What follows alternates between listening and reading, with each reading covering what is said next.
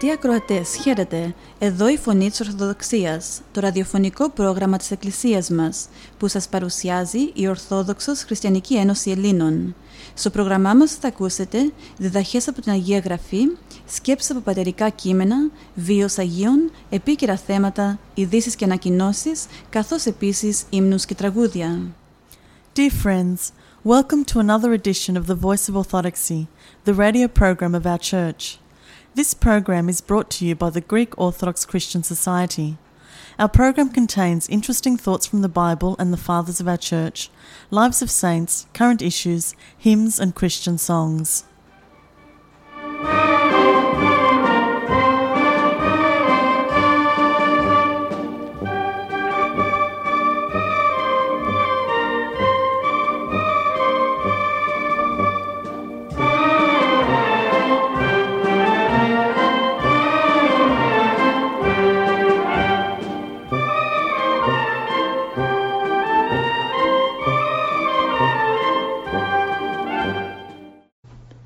Πρώτης υψώσεως Orthodox Journey 12th of September Αντωνιάδης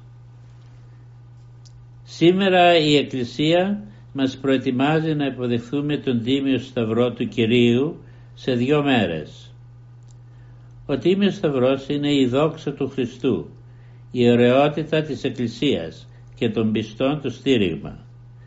Στο Σταυρό ανέβηκε θεληματικά ο Κύριος Ιησούς Χριστός για να μας απαλλάξει από τα δεσμά του διαβόλου, της αμαρτίας και του θανάτου. Με λεπτομέρεια οδυνηρή περιγράφει ο Ιησούς την τραγικότητα του θανάτου του στον ευσεβή Φαρισαίο Νικόδημο και μας την παρουσιάζει ο Ιερός Ευαγγελιστής Ιωάννης. Λέει ο Ιησούς στον Νικόδημο όπως ο Μωυσής κάρφωσε το χάλκινο φίδι πάνω σε ένα στήλο στην έρημο της Εδόμ και όποιος έστρεφε το βλέμμα του προς αυτό σώζονταν αν τον είχε δαγκώσει κανένα από τα φαρμακερά φίδια που είχε γεμίσει εκείνος ο τόπος έτσι θα καρφωθεί και ο Υιός του Θεού πάνω στο σταυρό για να σώζεται ο άνθρωπος από τα φαρμακερά φίδια της αμαρτίας. Ναι, ο Ιησούς ήρθε στον κόσμο για να δώσει στον άνθρωπο ένα πράγμα, ζωή αιώνιο. Ο ίδιος μας λέει για να πάσω πιστεύουν σε Αυτόν μη απόλυτε αλλά έχει ζωή αιώνιον. Όποιος πιστεύει σε Αυτόν δηλαδή στον αιών του Θεού να μην χάνεται αλλά να ζήσει αιωνίως. Ο Ιησούς προσφέρει σε όλους μας ό,τι ποθούμε πολύ από οτιδήποτε άλλο, τη ζωή. Χρόνια πολλά, αναρρύθμιτα, παντοτινά, ζωή αιώνιο στη Βασιλεία του Θεού. Αλλά ίσως ρωτήσετε και πού βρίσκεται αυτή η Βασιλεία του Θεού; Όπως ξέρουμε αγαπητοί μου χριστιανοί, ο Θεός είναι πνεύμα. Αυτό το εξήγησε ο Σωτήρας Χριστός στην Σαμαρίτιδα όταν συζητούσε μαζί της και τι της λέει; Πνεύμα ο Θεός και τους προσκυνούντας Αυτόν εν πνεύματι και αληθεία δι προσκυνήν. Είναι η νοητή εκείνη χώρα όπου μένει ο Θεός με την Αγία Τριάδα. Εκεί είναι η Βασιλεία του Θεού όλους, με όλους τους αγγέλους, τους Αγίους και τους ευσεβείς όλων των αιώνων. Και πώς θα είναι τα πράγματα στην αιώνια ζωή; Εκεί θα ζούμε με κάθε μακαριότητα και αγιότητα. Ό,τι ωραίο και υψηλό συνέλαβε ποτέ η ψυχή μας, εκεί θα είναι πραγματικότητα. Θα βλέπουμε το Θεό πρόσωπο προς πρόσωπο, θα αισθανόμαστε σαν παιδιά Του η δίκαια και η ευσεβής θα λάμπουσαν τον ήλιο και δεν θα υπάρχει τέλος αυτής της ζωής διότι όπως λέει ο προφήτης Ισαΐας και θάνατος ούκε εστέτη και ο θάνατος δεν θα υπάρχει. Διαισθάνομαι όμως αγαπητοί μου χριστιανοί ότι μερικοί ή περισσότεροι από εσάς έχετε αμφιβολίες για την αιώνια ζωή. Γιατί εκεί θα ζούμε όταν το σώμα που έχουμε τώρα θα έχει πεθάνει. Αλλά όπως λέει ο Απόστολος Παύλος η ψυχή μας που είναι αιώνια γιατί είναι ένα κομμάτι του Θεού μέσα μας θα ζει μέσα στο ίδιο σώμα που είχαμε που ήμασταν εδώ στη γη το οποίο θα είχε μεταμορφωθεί σε σώμα πνευματικό, εθέριο, τέλειο, χωρίς κανένα ελάττωμα και χωρίς καμιά αρρώστια. Το θέμα το εξηγεί ο Απόστολος Παύλος στην πρώτη Κορινθίους επιστολή κεφάλαιο 15. Σπήρεται σώμα φυσικό, εγείρεται σώμα πνευματικό. Όταν ζούμε εδώ στη γη, το σώμα μας είναι φυσικό, δηλαδή έχει όλες τις αδυναμίες, τα λάθη, τις αμαρτίες που έχουμε οι άνθρωποι εδώ στη γη και κυβερνάται από τις κατώτερες δυνάμεις της ψυχής. Μετά την Δευτέρα παρουσία τα σώματά μας θα έχουν μεταβληθεί σε σώμα πνευματικό, τέλειο, χωρίς αρρώστιες και χωρίς ελαττώματα όπως είπαμε και θα κυβερνάται από τις ανώτερες δυνάμεις της ψυχής στην πραγματικότητα θα κυβερνάται από το Άγιο Πνεύμα. Πολλοί ίσως πούν μέσα τους «Ναι, ξέρω ότι η αιώνια ζωή είναι πολύτιμη, έχει μεγάλη αξία, μα δεν μπορώ αυτά να τα καταλάβω, να πείσω τον εαυτό μου να τα παραδεχτεί. Πώς είναι δυνατόν να εγκαταλείψω τη δόξα, τα πλούτη, τις χαρές, τις απολαύσεις του κόσμου τούτου για χάρη μιας άπιας της μελλοντικής πραγματικότητος που ούτε μπορώ να τη δω ή να την ψηλαφίσω. Όχι αγαπητέ μου, τα πράγματα δεν είναι έτσι. Δεν μπορούμε να δούμε, να καταλάβουμε την αιώνια ζωή γιατί έχουμε κάνει τον εαυτό μας εντελώς ακατάλληλο για αυτήν. Μέσα μας δεν υπάρχουν οι σκέψη του Θεού γνωρίζουμε πολύ λίγο το θέλημά Του. Ούτε αυτά που ξέρουμε για το Θεό προσπαθούμε να τα εφαρμόζουμε στη ζωή μας. Ο Θεός μας είναι γνωστός μόνο κατά το όνομά Του. Βρίσκεται στο περιθώριο της ζωής μας και εμφανίζεται πότε πότε στα διαλύματα του βίου μας. Ίσως μόνο τις Κυριακές εκείνες που πάμε στην Εκκλησία και τον αναζητούμε όταν περνούμε δυσκολίες και δοκιμασίες σε αυτή τη ζωή. Υπό τέτοιες συνθήκες πώς είναι δυνατόν να καταλάβουμε την έννοια της αιωνίου ζωής που ο Θεός την αποκαλύπτει μόνο σε αυτούς που αγωνίζονται να ζουν σύμφωνα με το θέλημά Του; Όταν μέσα μας κυριαρχούν οι άνθρωποι, οι υποθέσεις της ζωής, οι δουλειές μας, οι περιουσίες μας, οι απολαύσεις αυτές της ζωής, ιδιωτικές μέρημνες γινόμαστε εντελώς ακατάλληλοι για τα πνευματικά και τα θεία. Αγαπητέ μου χριστιανέ, στο πρώτο κεφάλαιο του βιβλίου του προφήτου Ηλία ο Θεός παραγγέλει στον προφήτη να πάει στο λαό του Ισραήλ και να τους πει το βόδι γνωρίζει τον αφέντη του και το γαϊδουράκι γνωρίζει το παιχνί του αλλά ο λαός μου ο Ισραήλ δεν γνωρίζει εμένα το Θεό του. Και διερωτάται κανείς πώς είναι δυνατόν εγώ το μόνο λογικό δημιούργημα του Θεού να μην γνωρίζω αυτό που με έπλασε ούτε να πιστέψω ότι μπορεί να μου δώσει ζωή αιώνιο; Αλλά ίσως πάλι πεις αφού έτσι είναι τα πράγματα γιατί ο Θεός δεν παρουσιάζεται παντοδύναμα συγκλονιστικά στην καρδιά και τη συνείδησή μου να με πείσει ότι πρέπει να τον παραδέχομαι, να τον πιστεύω και να τον λατρεύω. Γιατί; Μα το έχει κάνει. Ήρθε ο ίδιος ο Υιός του Θεού, ο Χριστός εδώ στη γη και έμεινε μαζί μας και μας άφησε το παράδειγμα της ζωής Του, τη διδασκαλία Του και τη χάρη των μυστηρίων της Εκκλησίας για να ζήσουμε ζωή ευσεβίας.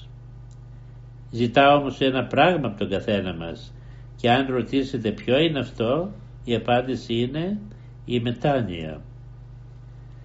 Μετάνοια σημαίνει αφήνω τις ιδέες, την ιδεολογία και τον τρόπο της ζωής μου που είχα μέχρι τώρα και υιοθετώ τις ιδέες, το θέλημα και τον τρόπο ζωής που ζητά από τον κάθε άνθρωπο ο Θεός. Με τη μετάνοια γνωρίζει ο άνθρωπος το Θεό και ζώντας ειλικρινά τη ζωή του Θεού η γνώση του αυτή μεταβάλλεται σε ένα μεγάλο δώρο του ουρανού την πίστη. Έτσι ο δίκαιος άνθρωπος βλέπει το Θεό σε κάθε βήμα της ζωής του και έχει τη συνέστηση ότι επειδή ελπίζει στο Θεό όλα στη ζωή του θα εξελιχθούν ευνοϊκά. Μόνο έτσι ο άνθρωπος εισάγεται στην αιώνια ελπίδα και μόνο δι' της μετανοίας που ζητά σήμερα ο Σταυρός του Χριστού οδηγείται στην αιώνια ζωή. Επιτρέψατε μου να τελειώσω με μια ερώτηση που μπορείτε να την απαντήσετε όταν πάτε στα σπίτια σας. Κάνετε την ερώτηση στον εαυτό σας και θα δώσετε επίσης και την απάντηση. Και η ερώτηση είναι για την προσωρινή ζωή στη γη αυτή έχω κάνει τόσα και τόσα. Για την αιώνια ζωή που είναι παντοτινή τι έκανα και τι κάνω μέχρι τώρα. Αμήν. Κύριε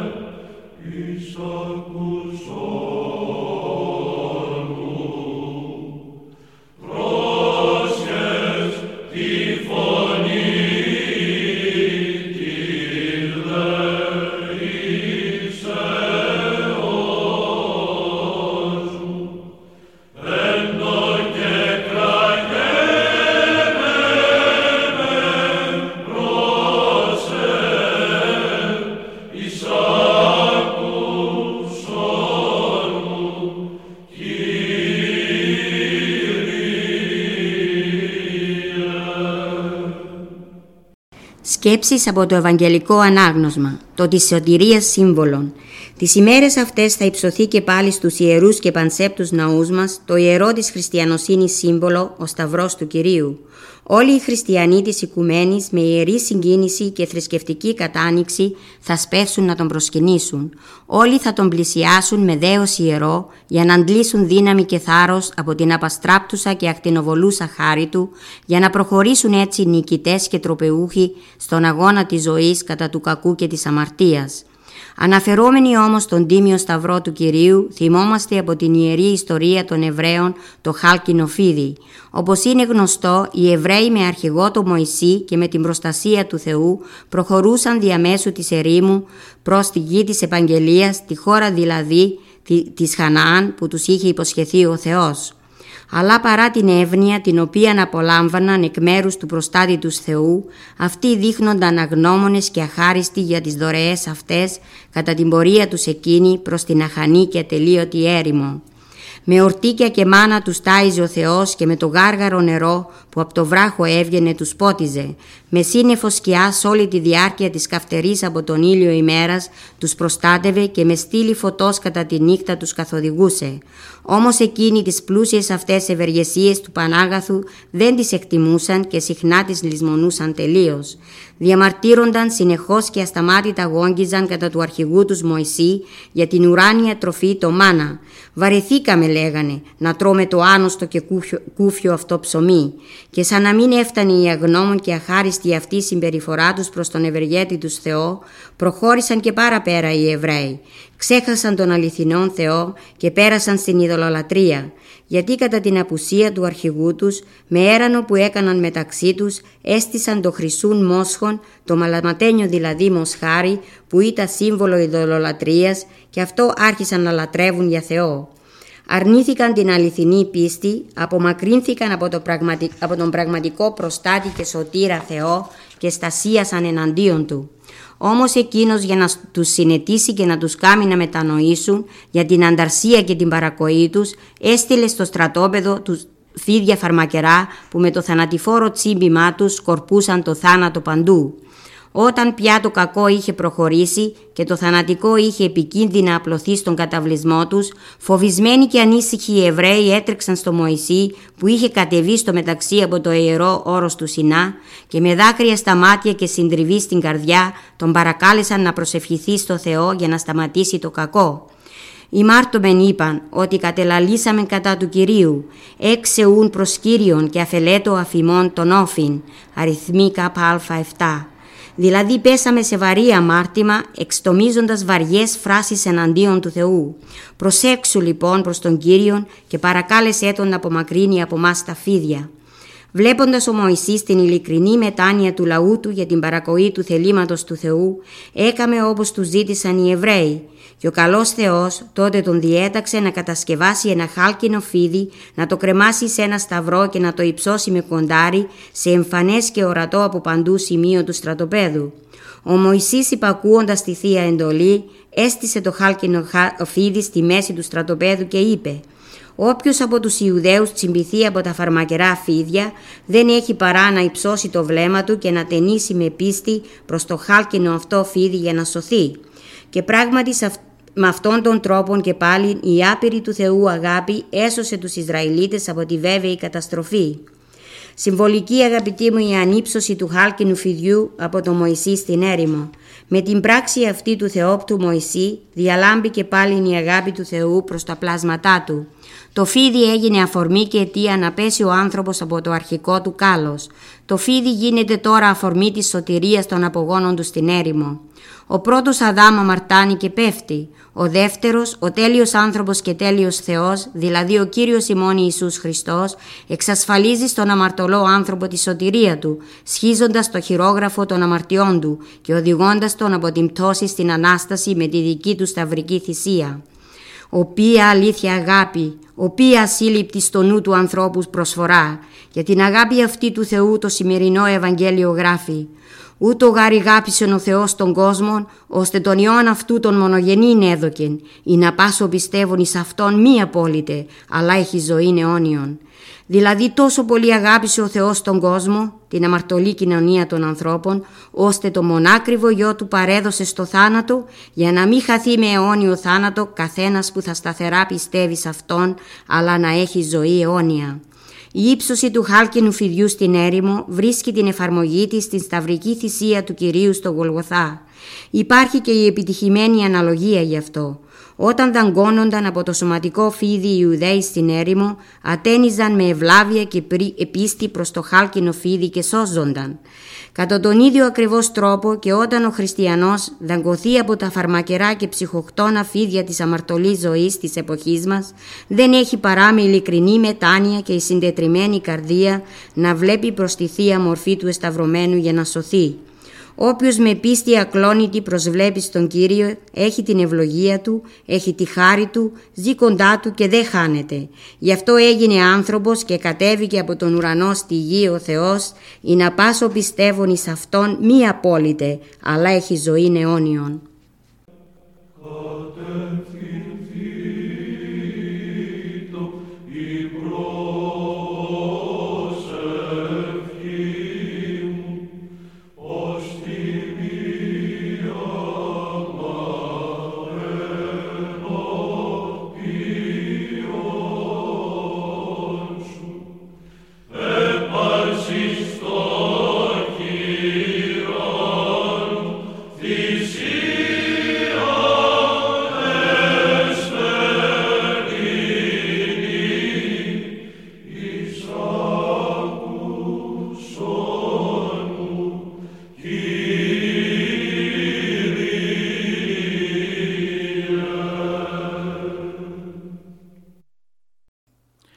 Στις 11 Σεπτεμβρίου η Εκκλησία μας τιμά τη μνήμη της Οσίας Θεοδόρας.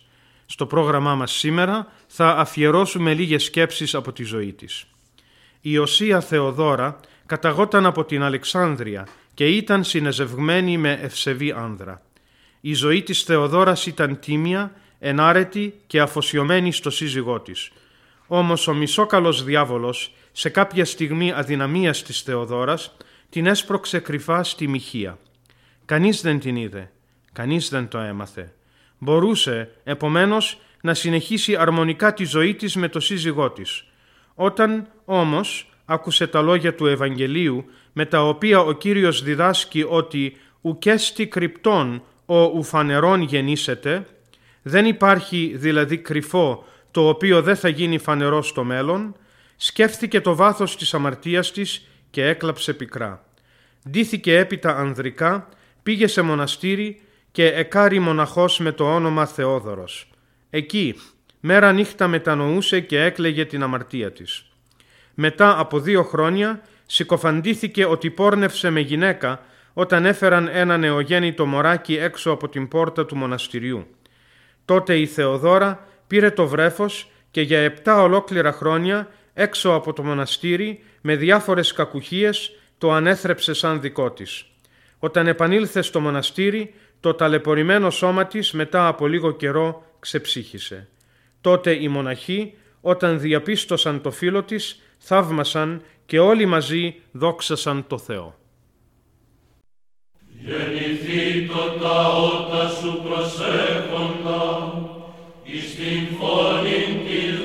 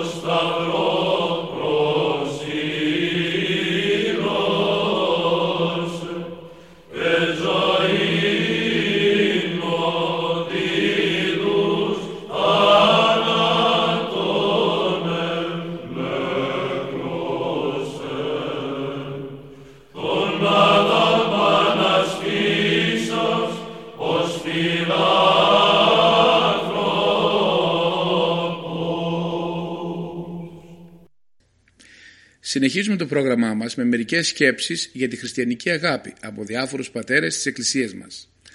Ο Μέγας Αντώνιος γράφει «Να ευεργητείς όποιον σε αδικεί και θα έχεις φίλο τον Θεό και να μην διαβάλεις σε κανέναν τον εχθρό σου, διότι αυτά είναι έργα όχι τυχαία αλλά έργα ψυχής που νιώθει και σκέφτεται». Ο Αβάς Απολό λέει «Όταν αγαπάμε δεν προσκυνάμε ουσιαστικά τους αδελφούς μας αλλά τον Θεό». Άλλωστε έχει λεχθεί Είδες τον αδελφό σου, είδες κύριον των Θεών σου. Ο Άγιος Μάξιμος ο ομολογητής λέει αν πράγματι ο Θεός είναι αγάπη τότε ο αποξενωμένος από την αγάπη είναι αποξενωμένος από το Θεό. Και ο Όσιος Θαλάσσιος λέει αν η αγάπη είναι ζωή τότε το μίσος προς τον πλησίον είναι θάνατος. Από τον Άγιο Ισαάκ τον Σύρο ακούμε η λύπη που μπαίνει στην καρδιά από την αμαρτία απέναντι στην αγάπη είναι οξύτερη από κάθε πραγματική κόλαση. Για τους Αγίους αγάπη σημαίνει κένωση, ταπείνωση, αυτό, αυτοπαρέτηση από τις δυνάμεις του εγώ, υπέρβαση του εαυτού μας. Σημαίνει την τέχνη του να δίνεις και όχι να παίρνεις, να κερδίζεις τη ζωή δίνοντάς την για τους άλλους, να πέφτεις άπειρες φορές καθημερινά στη φωτιά για την αγάπη των ανθρώπων και όμως να μην χορταίνεις από αυτή σου την προσφορά. Ας καταδιώκεσαι εσύ, μην καταδιώκεις. Ας σταυρώνεσαι εσύ, μη σταυρώσεις. Ας αδικήσεις εσύ, μην αδικήσεις. Ας συκοφαντήσει ε, εσύ, μη συκοφαντήσεις. Γίνε καλοσυνάτος και όχι αυστηρός με το κακό. Μη μισήσεις τον αμαρτωλό. Θυμήσου ότι και εσύ είσαι κοινωνός της γήινης φύσεως και να ευεργετείς όλους. Και ο Άγιος Μάρκος ο ασκητής λέει «Η αγάπη είναι η δύναμη να κερδίσουμε τον αδελφό μας γιατί αν κερδίσουμε τον αδελφό μας τον Θεό κερδίζουμε. Εάν ανομίας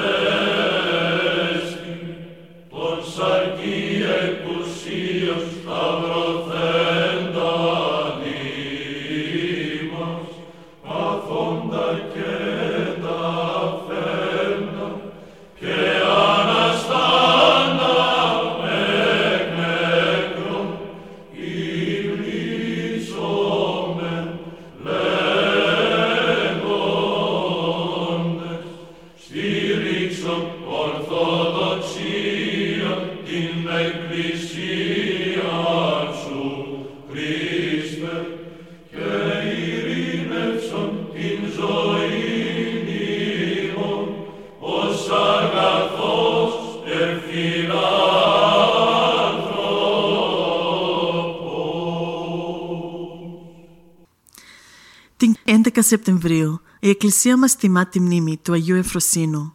Στο πρόγραμμά μας σήμερα θα αφιερώσουμε μερικές σκέψεις από την ζωή του. Υπήρξε αγράμματος, αλλά αληθινά ευσεβής και πιστός.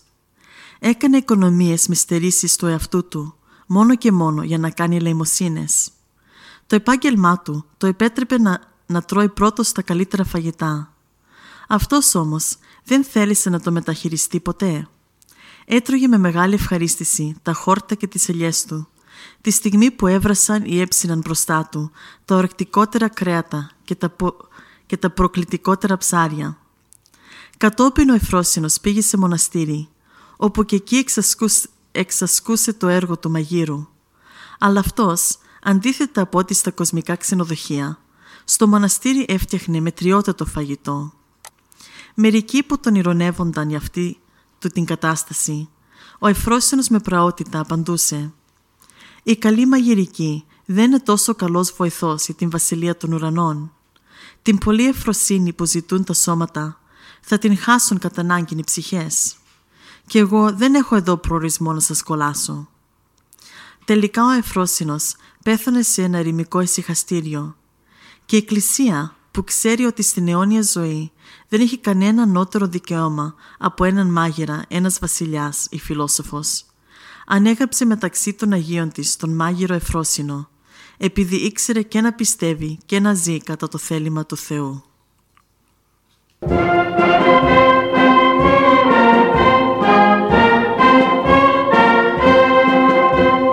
Και εδώ τελειώνει άλλο ένα πρόγραμμά μας. Θα είμαστε πάλι μαζί σας την επόμενη εβδομάδα. Αγαπητοί μας ακροατές, ο Θεός μαζί σας. Χαίρετε. And here we end another of our programs. We will be with you again next week. May the Lord be with you always.